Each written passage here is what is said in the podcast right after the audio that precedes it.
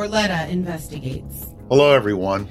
Thank you for a great season of Forletta Investigates. We'll be back for season two in October of 2021 with many more great guests within law enforcement. I want to thank the many heroes who were guests on our show. If you missed any of our shows, you can go back and listen to all of them anytime on your favorite podcast app or head over to our website at www.fcisllc.com. The purpose of our show is to give you insight in what our law enforcement people do every day for our community and our country. Here is one of the great interviews in case you missed it. See you in October.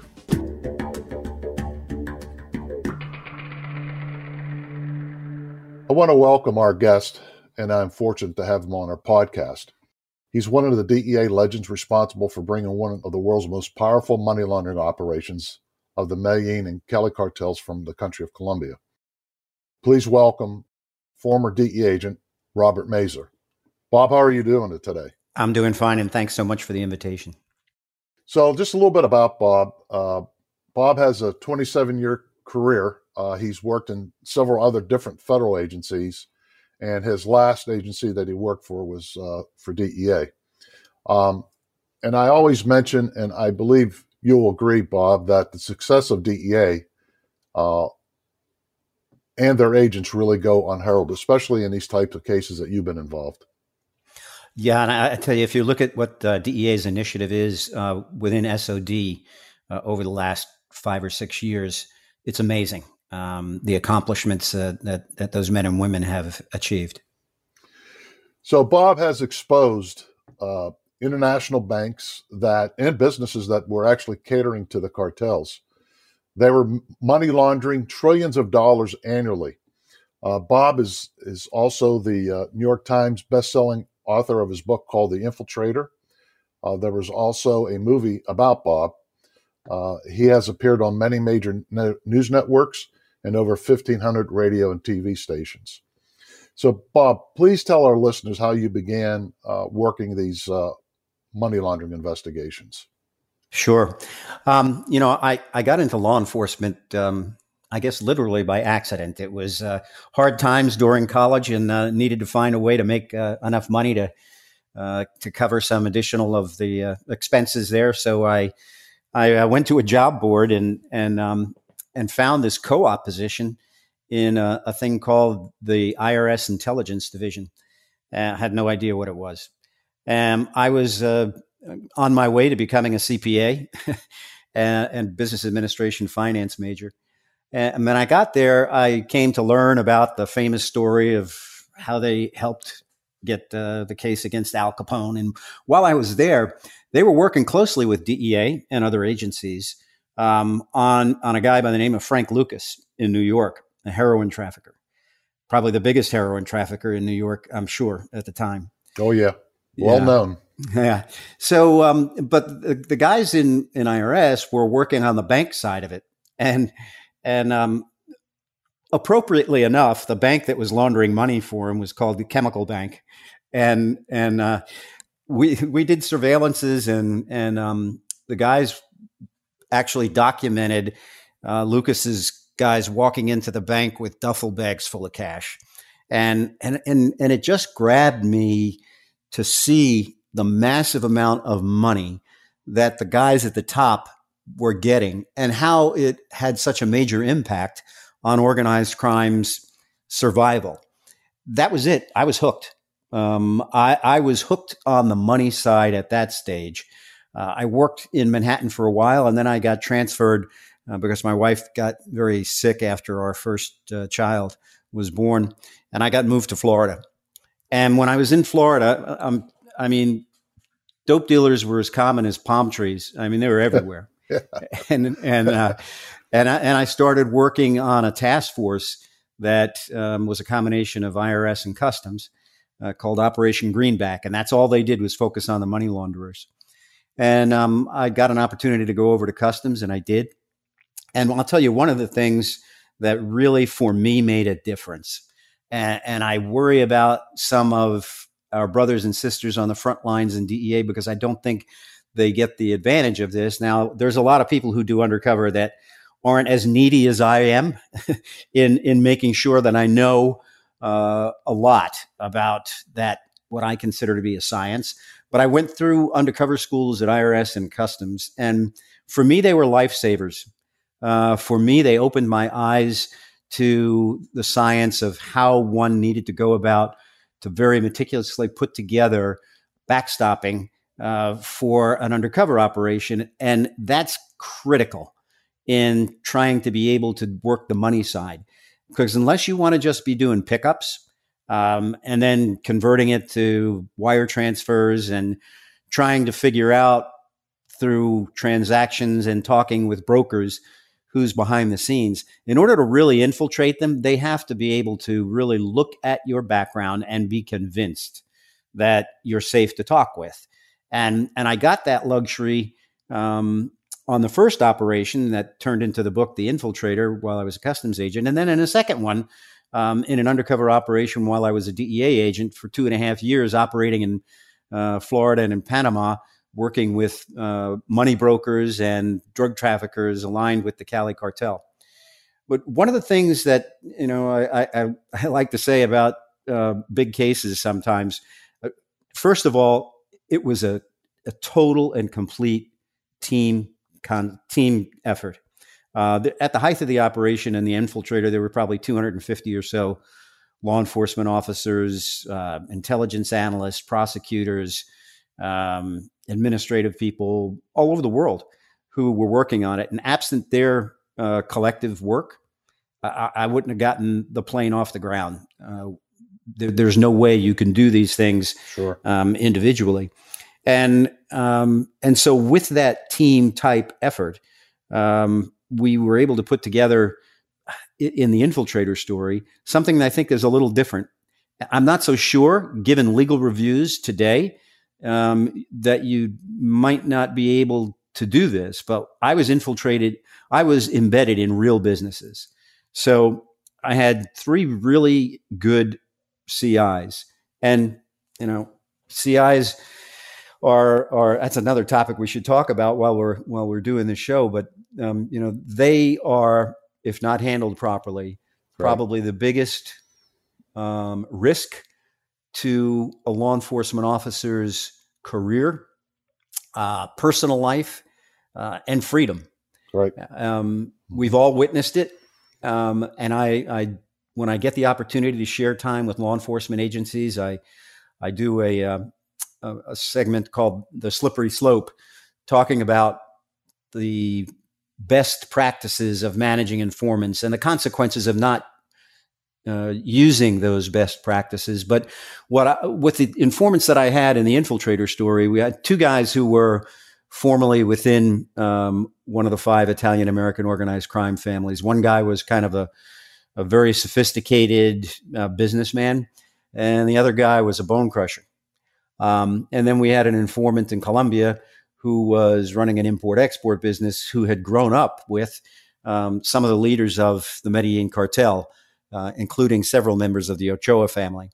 So we we were able to, with that, then get. I had 18 months. I put together the backstopping for this fictional character, Robert Musella. But by the time that I got done, um, I was embedded in real businesses, investment company, mortgage brokerage business, a jewelry chain with 30 locations on the East Coast. We had a private air charter service and thanks to customs, a, uh, a, a, Cessna 2 citation uh, that we were able to use. I was embedded in a brokerage firm as a part of that company. And because of the fact that these were real businesses and the lights didn't go out when the bad guys left town, I think we were able to really gain a lot of credibility. So much so, I mean, I, the highest level guy I dealt with uh, in the Medellin cartel was somebody that nobody had heard of before a lawyer, um, a professor at the University of Medellin, a guy who dealt closely with the Colombian Senate that and controlled payoffs to them. A guy by the name of Santiago Uribe, who really was the principal consigliere to Pablo Escobar. Um, he was the man who um, wrote a paper that led to the um, termination of the extradition treaty with the United States, with the um, lying claim that for drug traffickers to be extradited from Colombia to the United States and prosecuted there would be a violation of Colombian sovereignty. And so they should be charged only in, in Colombia.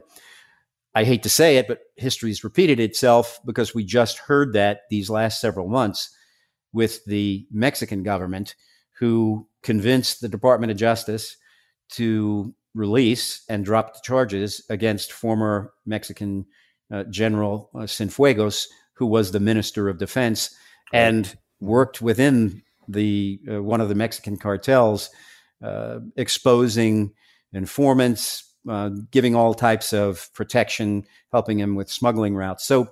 Um, I'd say the highest people that I met with, besides Santiago uh, Uribe, was another guy who portrayed in the movie is played by Benjamin Bratt, a uh, a guy by the name of Roberto Alcaino, who was a transporter um, and distributor, uh, one of the bigger ones in the United States, and really, I think winning him over was the door opener uh, to many, many people within the uh, within the Medellin cartel. Um, and the other high guy that I, you know, one of the guys who was a client of mine was a guy by the name of Gerardo Moncada. Gerardo Moncada at the time, again, not really well known in law enforcement circles, was, and, and this because this is like the late 1980s, he didn't really surface by in everybody's eyes until the early 90s. And um, he was managing 60% of Escobar's routes. Um, he he uh, unfortunately suffered a very famous death uh, when Pablo Escobar uh, suspected that he and another guy, who was also a client of mine um, by the name of Fernando Galeano, uh, that they were stealing money, that they were not paying the sufficient war tax they were supposed to pay. So um, Escobar summoned them both before him at the cathedral, his self made jail. And there are different accounts by different people who were there, but one of the people who I think is very reliable um, reported to DEA that uh, these guys were tortured for two days. They were hung by their feet, their clothes were stripped off, and blow torches were used to melt the skin off their bodies. Then they were chopped up and then they were turned into ash. Nobody's ever found them. Their siblings were, some of their siblings were murdered. Uh, about 19 other members of the cartel loyal to them were found in short order. Uh, their bodies were strewn around uh, Medellin, and Escobar began the internal cleansing that led to his demise because that effort to internally cleanse the cartel led to the survivors of that becoming Los Pepes mm. and becoming the vigilante group that ultimately helped him to be tracked down and, and killed. Um, talking about banks, um, I I always say it's better to be lucky than good. And in that instance, I was lucky uh, because I'd like to say that there was some great plan that we had to infiltrate BCCI. But what really happened is the Medellin cartel guys were a little nervous about some of my US dollar accounts I was paying out with because they were um, based in US banks. And they wanted me to open up banks in Panama. And they told me, listen, we have full protection. We've got uh, Manuel Noriega in our pocket. Um, as long as the dollar accounts are in Panama, uh, you know, we'll, you know, we're going we're to keep moving forward. So I happened to be driving down um, a street called Ashley Drive in Tampa, which is kind of like Brickell Avenue in Miami, and um, there was this big gold sign. They should have never spent that much money on signs, but it caught my attention. and it said Bank of Credit and Commerce International, BCCI. And I thought, well, you know what? I bet you they have branches outside the United States. And um, so my office at the time wanted to do the typical thing. Oh, let's get in touch with security at such and such bank, and we'll we'll get a, a Panamanian account. I said, no, man, I, I've I've spent years putting this front together. Why don't I do the same thing that private client division uh, account holders do? I'll call the bank, I'll ask for a meeting, and um, I'll see if they can open up an account. And I was given the authority to do that. I went, I, well, I called and they said, you know, if you want a meeting, we need several things from you. We need your resume. We need three bank references, three business references, and copies of your bank accounts to show you have a million in play. If that's the case, we'll talk with you about opening up accounts. I did. I gave him the documentation. I got the meeting. I sat down with the guy and I said, um, I'm a financial advisor. All of my clients are based in Medellin, Colombia. Um, we have a need to assist them to help them to move capital across borders. They have business activities here in the States that create huge amounts of capital, and it's my responsibility to help them very quietly move that money across borders. And he said to me, um, and I said, you know, we need to move some money from Panama into the States to buy some property. And he said, well, do you have needs to take money out? I said, yeah. He goes, is it cash? I said, yeah. He said, well, that's the black market. We have many clients who are involved in that. We used to recommend that they open accounts with us in Grand Cayman, but there's a treaty now between Grand Cayman and the United States. I knew that treaty. It was recently passed at the time and had to do with the requirement by the Cayman government to turn over bank records if it related to drug trafficking. They said, you know, we really recommend Panama now. So we can help you to open up the accounts. I had some great teachers in the undercover schools, um, um, including Joe Pistone, the former uh, FBI agent, the book uh, Donnie Brasco and the movie Donnie Brasco is based on. And one of the things I was taught was, you know, if you're handed that home run, don't act so anxious to run with it. Play hard to get for a while. So I said to the guy, you know, I looked him right in the eyes. I said, you know, I don't really know you. And this is very, very sensitive business. So let's take the time to get to know one another. I think at this stage, I'll just open up a, a domestic checking account here in Tampa and I'll put some money in a CD. But how about if we go to lunch a few times? And how about if I have a friend of mine? Now, this was an unwitting source, became a defendant in the case. Mm-hmm. He was a money launderer for Medellin. I said, How about if I have a friend of mine who works closely with me on these matters, come from Medellin. We'll have lunch a few times, get to know one another. And once we know fully what we can do for each other, mm, we can really do some big stuff. And he said, I said, that's a great idea. So, uh, so then I got the bad guy to come up. You know, it's hard for an agent to play the role of um, a uh, import export business owner from Medellin who's really involved in the drug business. Um, when they checked this guy out, they knew for sure that he really did have a business in Medellin. And if you've ever spoken or heard Spanish spoken by people from Antioquia, um, and especially Medellin, there's certain words and and and dialect types that that make it clear. And um, those were all sellers. Sure. You know. Well, let me ask you something. So now that you know you've got yourself in this um, undercover role in his position, uh, I'm sure that the cartels were checking you out as well. And I know that you mentioned that you had this great uh, plan to to cover yourself, but then you go back to New York a little bit, and you got some associates with these mob guys. So how did that all come together in terms of actually protecting your identity? Sure. Um, one of the things that I did okay, we'll go back to Roberto Alcaino. Roberto Alcaino would always tell me, I mean, he was polite and I did little business with him, but he was always telling me, hey, you know, we're, we're going to be able to do big stuff. I'm going to start giving you no less than quarter of a million at a shot. We'll do five a week, blah, blah, blah, blah, blah. And, you know, it, it just wasn't happening. And um, so this bone breaker, and, you know, most of us who have good informants, probably prosecuted those guys, and they came to realize that you were a uh, an honest person. You were doing your job. They paid their price, and when they got out, they had an interest in trying to join the good guy side. And this guy was was that he had been a bodyguard for a capo, and um, so when Roberto Alcaino met him, and I I brought him to a lunch, not to do anything. I said, you know, hey Alex, listen. Um, just I just want these guys to see you. Okay, so why don't you come to the restaurant? To apologize for uh, interrupting. Tell me you have something important to tell me about. Uh, just do your thing, and um, and and and we'll we'll run with it. So he comes into the restaurant. He's got this armful of shirts and uh, suntan products. And, and, he goes, boss, boss, I got to talk to you about something. But um, hey, hey, check, look at the check out the shirts. You know, we got the the suntan lotion business off the ground, and and um, uh, so, but uh, I said, well, let me introduce you to a good friend of mine uh, from L.A., Roberto, and he meets him, and we talk a little bit. Then we get away from the table. He leaves. I come back, and uh, Roberto goes. He looks at me. He goes, "Let me guess. He's born in Brooklyn. He's Sicilian, and he started stealing cars at age 13. And I said, You know, Roberto, you almost got it right. He started at 12.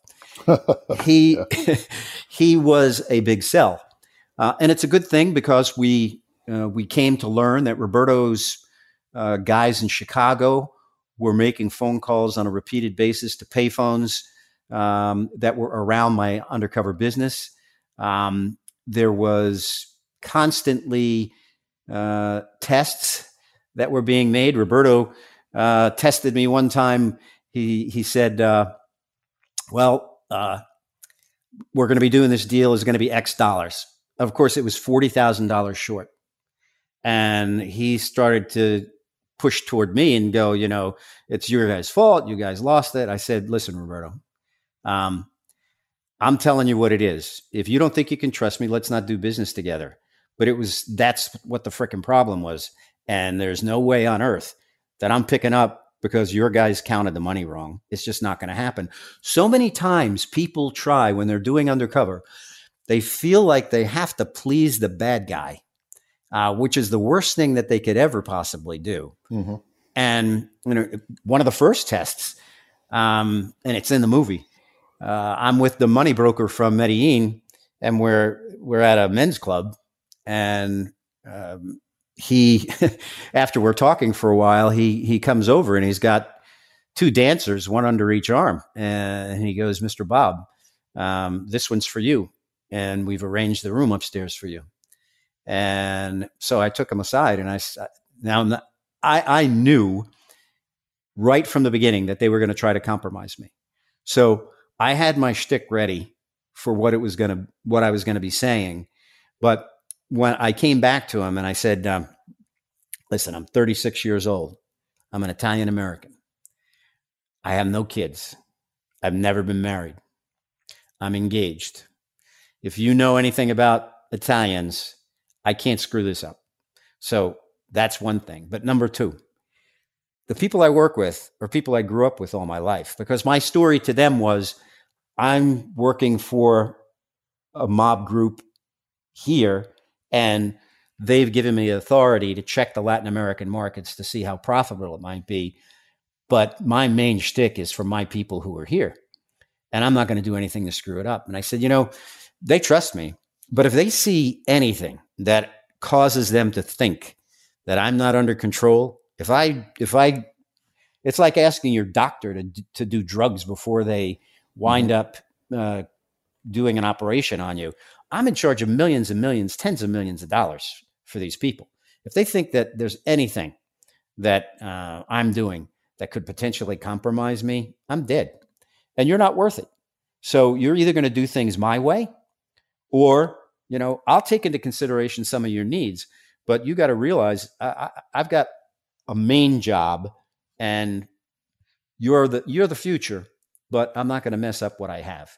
So with that I pretty much could deflect a lot of the stuff that um, might be coming at me. And anybody who's going to do long term undercover needs to be thinking about those things before they find themselves in a position where somebody feels as though that they can try to uh, talk them into uh, doing something that later on you're going to have to admit to before a jury.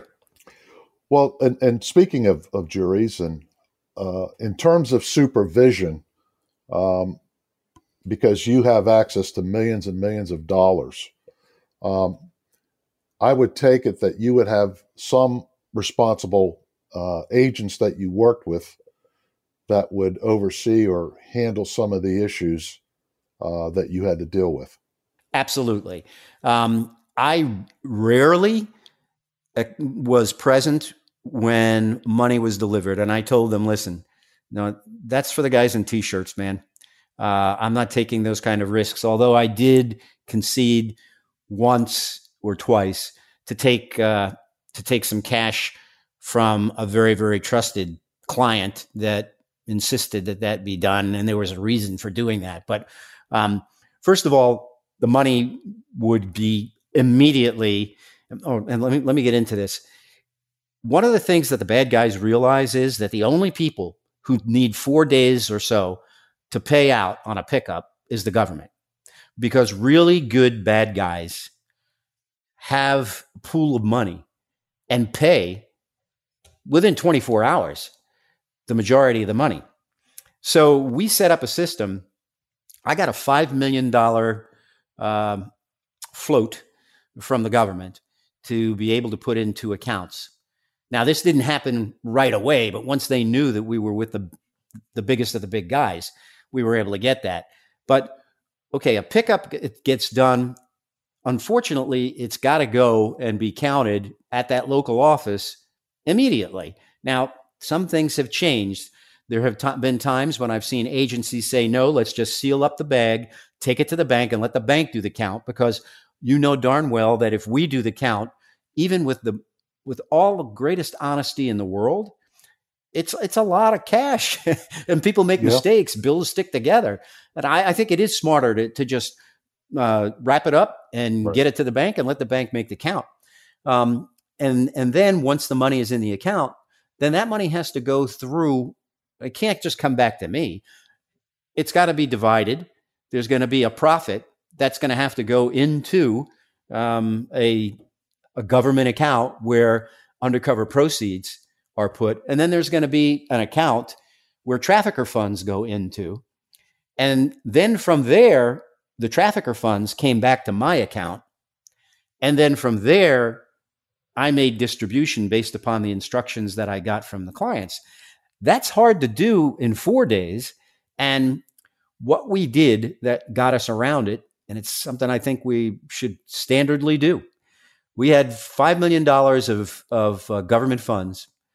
I was permitted, once the count was done by the bank, which we could get done the next day, um, or maybe at two. Um, we we were authorized to pay out 75% from the account that had the government funds. So eventually those government funds were reimbursed from the trafficker account because 75% of it didn't need to go to the trafficker.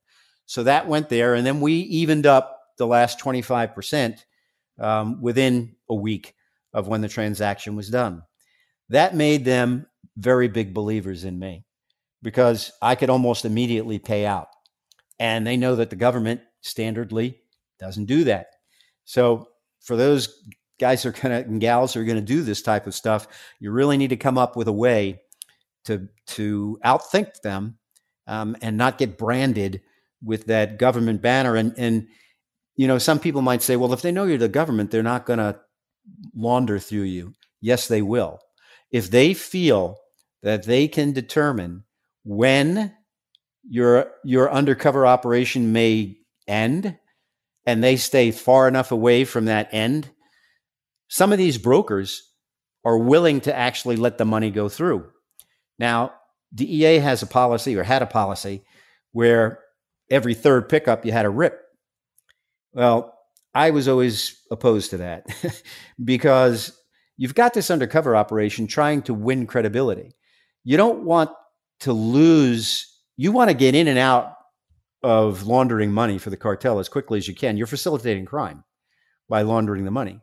So the more you show detriment of believability to your undercovers, you better be able to pull that those seizures off in a way where you're not going to put the spotlight on your undercover operation. I can't tell you how many times I got the scary call from Medellin that said, Gerardo Moncada says you must be a DEA undercover agent. They had counter surveillance out there. They saw all the feds. Here's what they were looking like.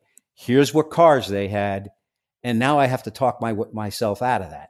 Um, we had some very aggressive surveillances that were done, especially in New York, um, where, you know, I, I I, I, I had a meeting with Roberto. Roberto said, listen, make sure you have some people out there watching to make sure Los Feos, the feds aren't there.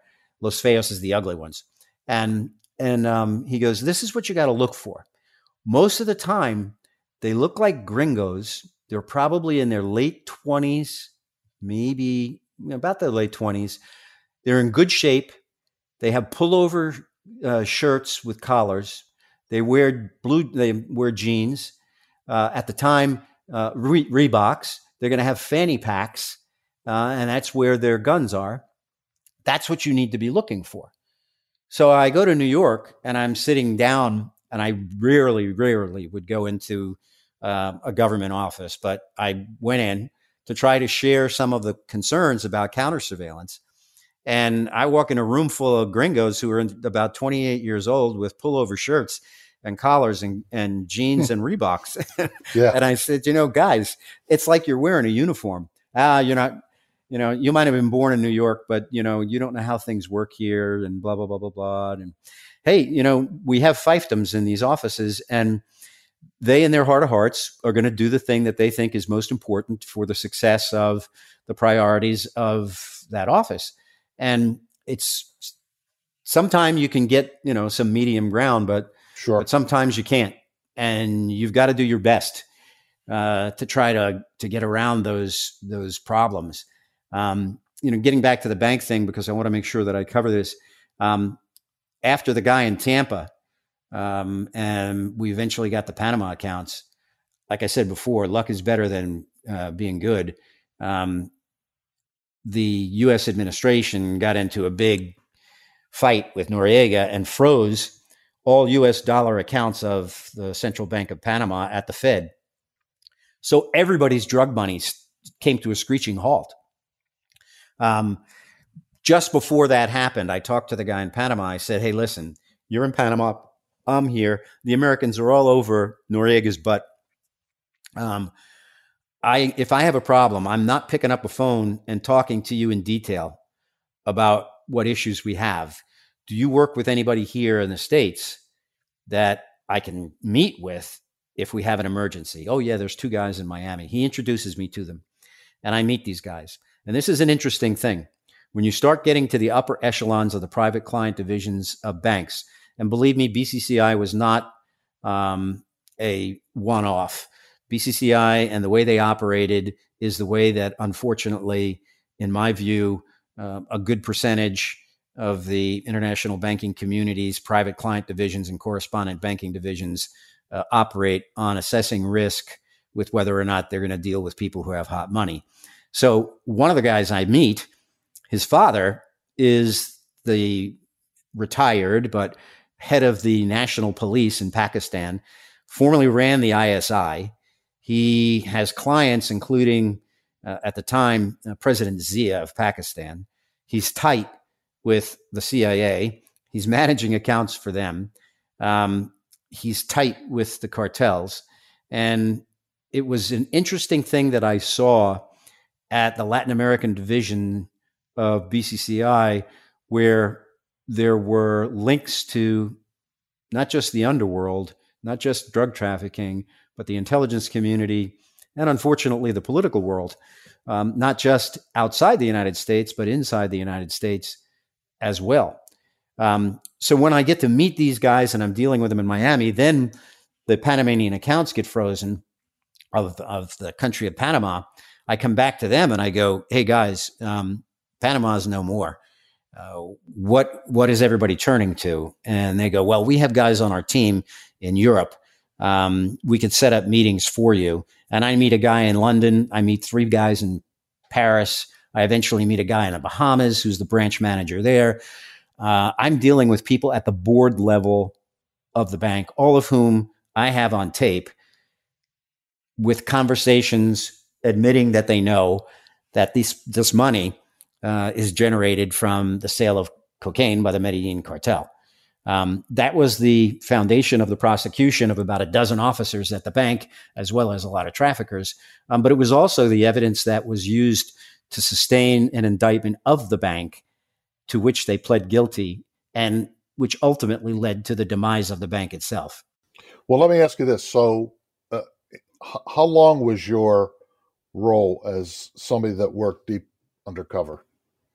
Well, two operations. Um, one was two years, the other one was two and a half years. Okay. And so, what was your biggest challenges? So, you know, you, you played this role of this mob guy, this major money launderer for the cartel, but how did you turn the switches off and on? Well, one of the things, and, and, and that's a great question because one of the things we don't want to do is we don't want to pick up money from the same people over and over again and send it to the same places. Right. Because all we're doing is facilitating crime. And so, in those types of instances, I would just tell them, for example, in LA, listen, it's getting too hot there. Uh, the cops are cowboys. Uh, I'm not taking any more money in LA. Or the last time we picked up from these people, uh, I had people out on the street. We were a little nervous about some of the things that we saw. Um, I tried my best to make sure that we continually learned new facts from what we were Mhm. doing. The thing that really hurt us the most um, in that first operation is uh, a situation that arose a couple of burn surveillances, followed by the seizure uh, in Detroit of about 110 kilos of coke. That was they they did something really foolish. I think the Medellin cartel in Detroit.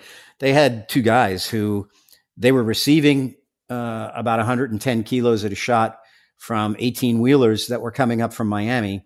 Um, they were the guys who sold it uh, to some Iraqis, uh, and they were the guys who handled the money. Usually, you want to keep the money and the dope separate, but the only person um, on the money side that had been dealing with them was my undercover partner.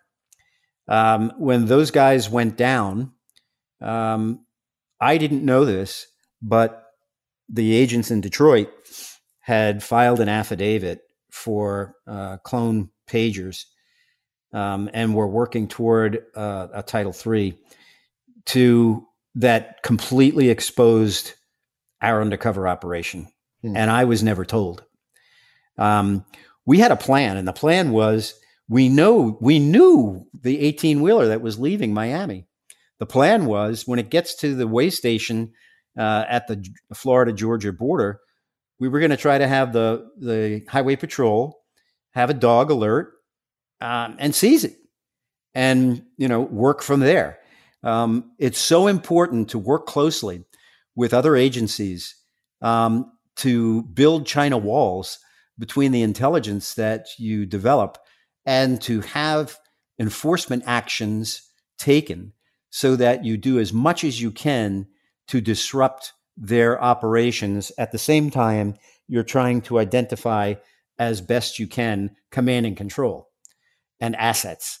So, unfortunately, when they didn't stop that truck on the heels of two surveillances getting burned, um, and I get the call, well, my partner got the call with Moncada screaming in the background. Um, I asked for a meeting with uh, one of Moncada's really trusted guys who he thought in his mind had become a friend of mine. Um, he was an interesting guy himself. Uh, his name was Rudolf Armbrecht, uh, a Colombian German who was a former Avianca pilot flying his things like 747s. And his job was to buy uh, Rockwell 1000s in the United States for Pablo Escobar and the Medellin cartel to basically equip the cartel with their own air force. He uh, modified them. He did all kinds of things, and he was very trusted by Moncada.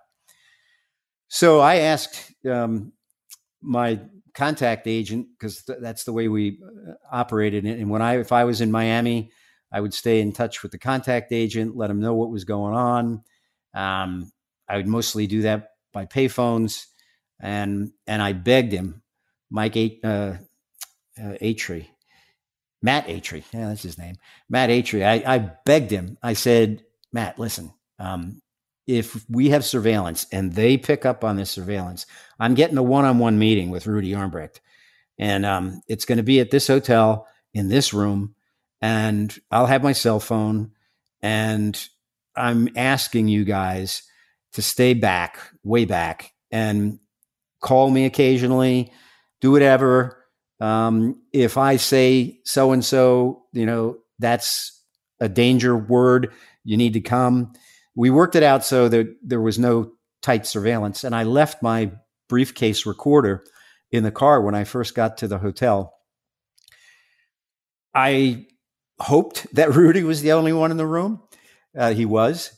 Um, we met for a little while, and he said, "Well, where are the papers from that uh, offshore corporation?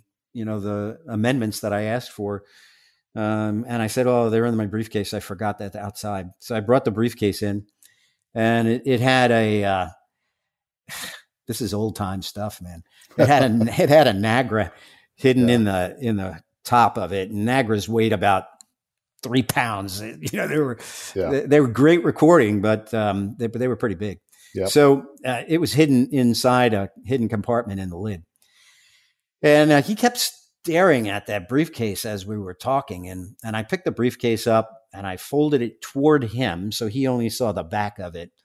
I had previously told the IT people, uh, the tech people, that the Velcro had been problematic and had let loose a few times and I was assured it was fixed. And I opened up the uh, the briefcase, and the Velcro let loose. The Nagra fell into the body of the briefcase, uh, along with a nest uh, of wires. And I tried to not look like my hair was on fire as I uh, put put the stuff back together again. And he kept waiting, like, "Where's the papers? Where's the papers?" And um, I just got it closed he stood up and came around and would have seen it if I hadn't gotten it back in. And, and I gave him the papers. And um, that was probably the closest to, uh, uh, other than something that happened in the second operation, where unfortunately we like to think that this never happens. We have to have faith in our brothers and sisters in law enforcement. But there are times when some fall victim um, to the slippery slope and um, a task force officer assigned to work with me undercover in in the second and the DEA long term undercover, unbeknownst to me, um, was already corrupt for a few years before he was assigned to work with me, um, and he outed me to the leaders of the Cali cartel. Um, I in that operation, and I'm not sure this is the case, but I was told at the time that when I was allowed to go undercover in Colombia, that had been the first time in eight years that that had been allowed. It probably happens a lot now, um, but um, I was so I was working undercover in Panama and in Colombia um, and in other countries, and they knew who the hell I was. I was just going to ask you that. So you had to get permission from the host country uh, to to work in this undercover role, uh, working these traffickers. True. Um, in Panama, we got lucky. The attorney general at the time claimed, and I don't think that that really was the case, but he claimed that he decided that he had the authority because he was in charge of all drug investigations in his country, that he had no responsibility to report to the president that we were working covertly in Panama, and he would not report that.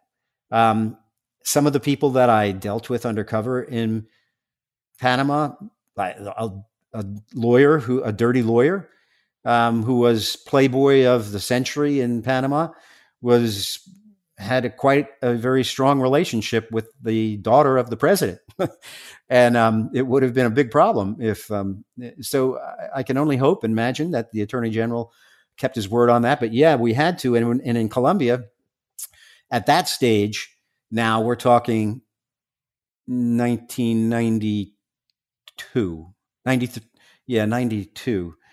Well, it was the year that uh, Pablo was killed. So by then, there were uh, Colombian police who were heavily vetted, that were trusted, that were working closely with DEA. Um, something that had been achieved, I think, because everybody was fed up with the bombing and with the craziness of sure mm-hmm. of Pablo Escobar.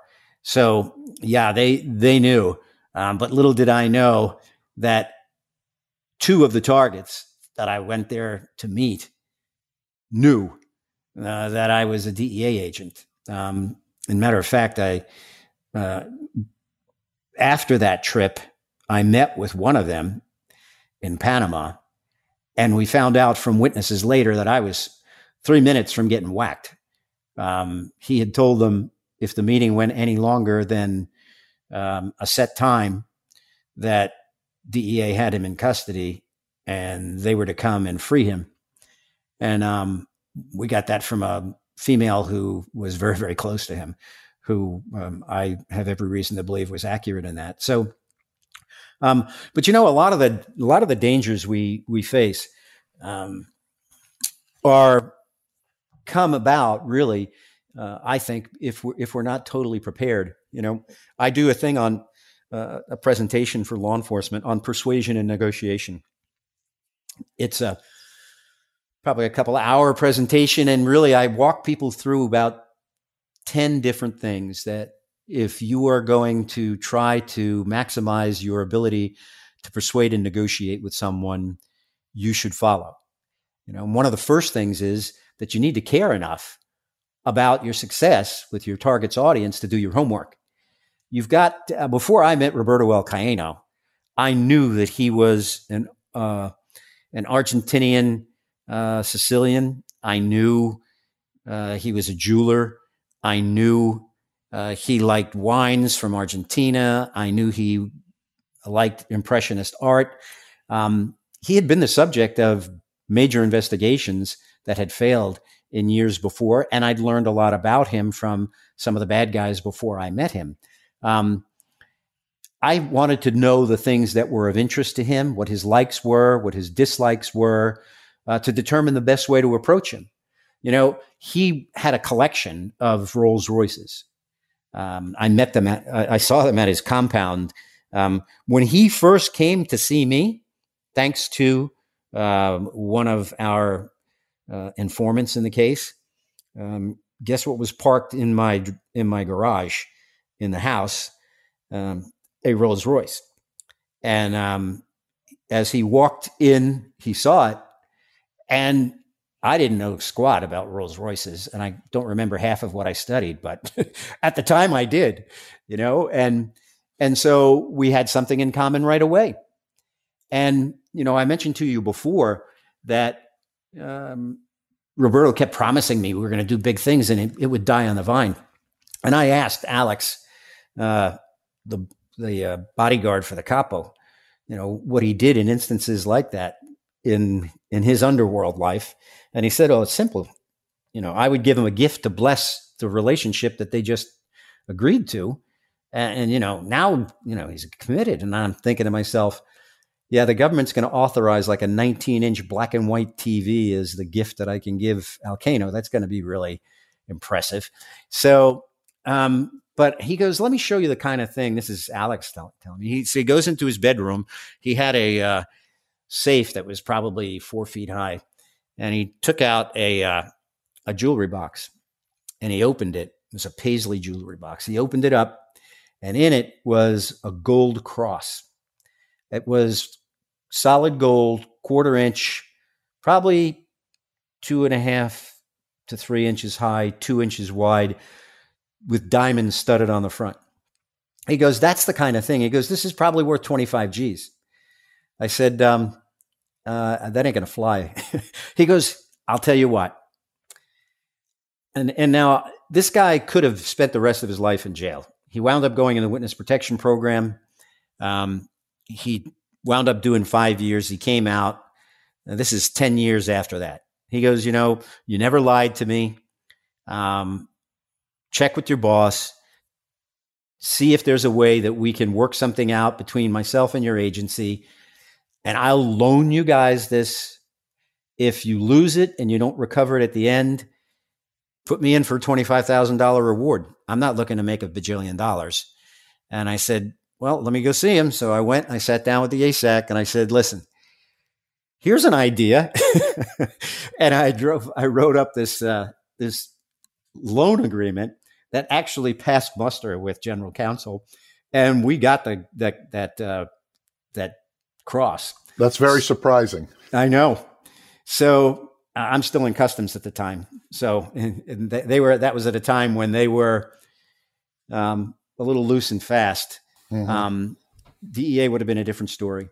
So now picture this. Um, I flew Roberto and myself uh, and a female agent who was playing the role of my supposed fiance in the Cessna 2 citation after he's been to the house, after he's met Alex, after he's seen the Rolls Royce.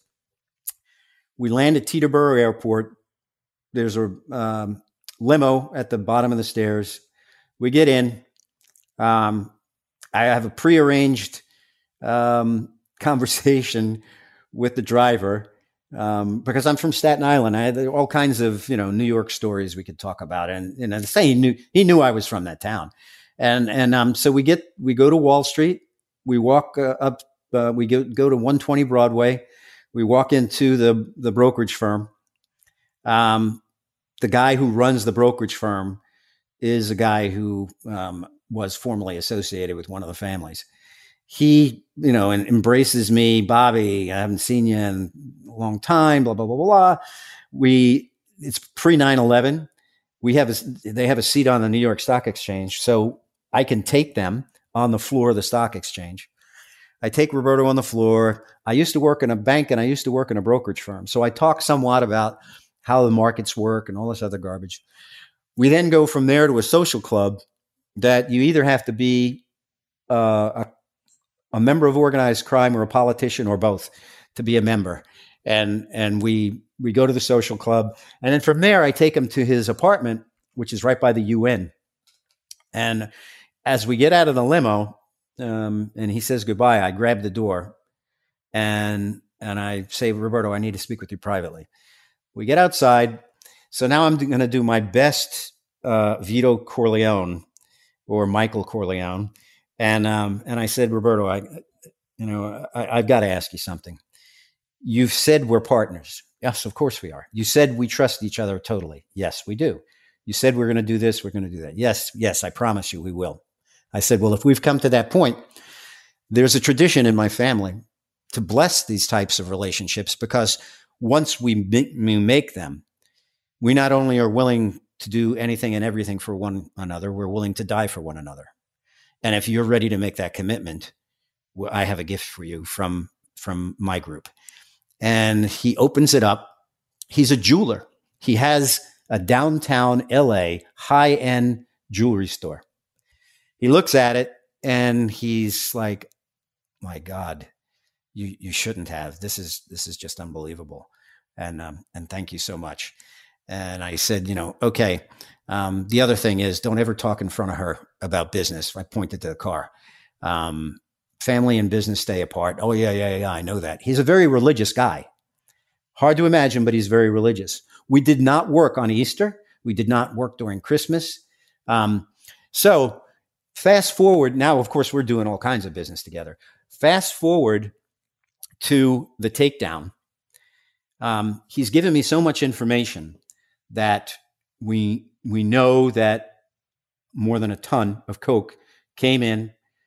Um, it gets delivered, controlled delivery to the warehouse where he's got it going. He comes to the warehouse, and I told everybody he was there in Argentina when they packed it. So if you disrupt it very much, he's going to know. And he, later on, when I debriefed him, he cooperated. Later on, when I debriefed him, he said, Bob, I walked into the warehouse. I immediately knew. He goes, The guys who were in there, who were moving the boxes, I'd never seen before. Not they they all spoke English too good. They had hands like pillows. There was no way that these guys did that type of stuff. So that's why I slowly walked toward the door and ran my butt off, jumped in a cab. There was a, a whole thing trying to catch him. They finally catch him. And, um, and so now, uh, he gets arrested. That gets seized. He's, um, in the tombs for four days and his wife calls me and says, Roberto has a, a message for you. And I said, really what? And um, we had a way of communicating through codes, payphones, and and then I eventually met with her, and she said, um, "Roberto's message is that he feels you're the only one he can trust, and he wants you to take over." And I said, "What do you mean take over?" She goes, "Here's a list of the distributors, how much they're holding, what they owe us. Um, we need to get money to the lawyers, and we'd like your help to pay the suppliers." So I said, sure, no problem. So for the last 30 days, uh, for, for the listeners who have seen um, the movie Austin Powers, um, I became mini me um, in, in Roberto's uh, step. And, and, our guys got to pick up money from his distributors, got them all on tape. Uh, we, at the end, uh, got to um, have at the same time of a fake wet, a fake wedding organized for the other guys to come and get arrested, we uh, told the suppliers that we had 400,000 for them, but they had to come uh, to Tampa to pick it up. And, and they did.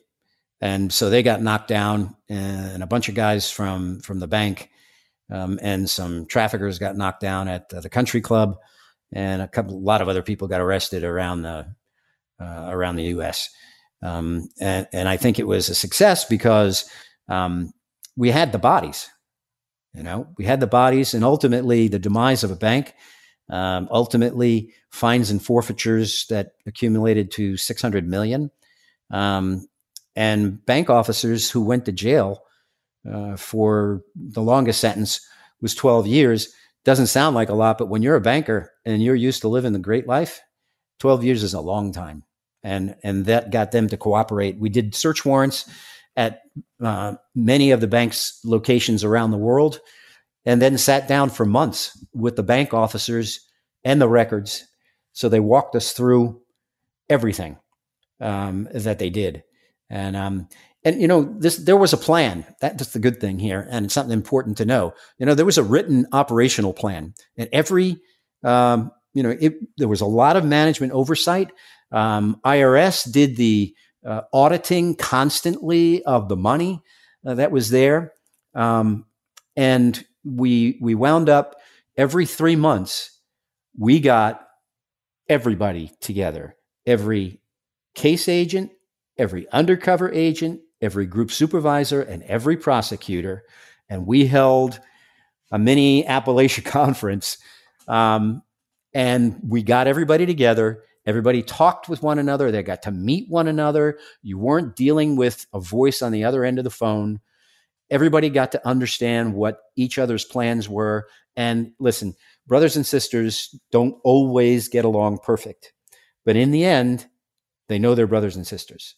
And I think with all the perils of running this type of an operation, which every operation like this is going to face, um, I think the team did a pretty darn, darn good job um, in in making sure that we we achieved the best that we possibly could, while we had to at times do things that some of us weren't the happiest with. But that's life. That's life. well, Bob, I, I really appreciate you taking your time today to come and talk about and and I know you have a lot more stories, and we could probably go on for hours and hours about your role undercover. Um, so, just tell us a little bit about your your book your new book coming out, how people can purchase it, or even your old book. And uh, and I know your business is called uh, KYC Solutions. So let us know how we could get if somebody wanted your services or give them some information on how they could get in touch with you. Sure.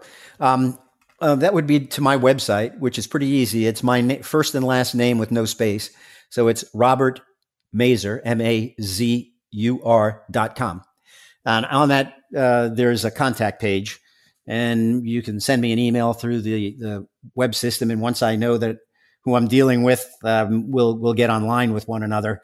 Um, uh, my book, uh, The Infiltrator, was published in ten languages. um, and is the basis for the Infiltrator film, uh, starring Bryan Cranston.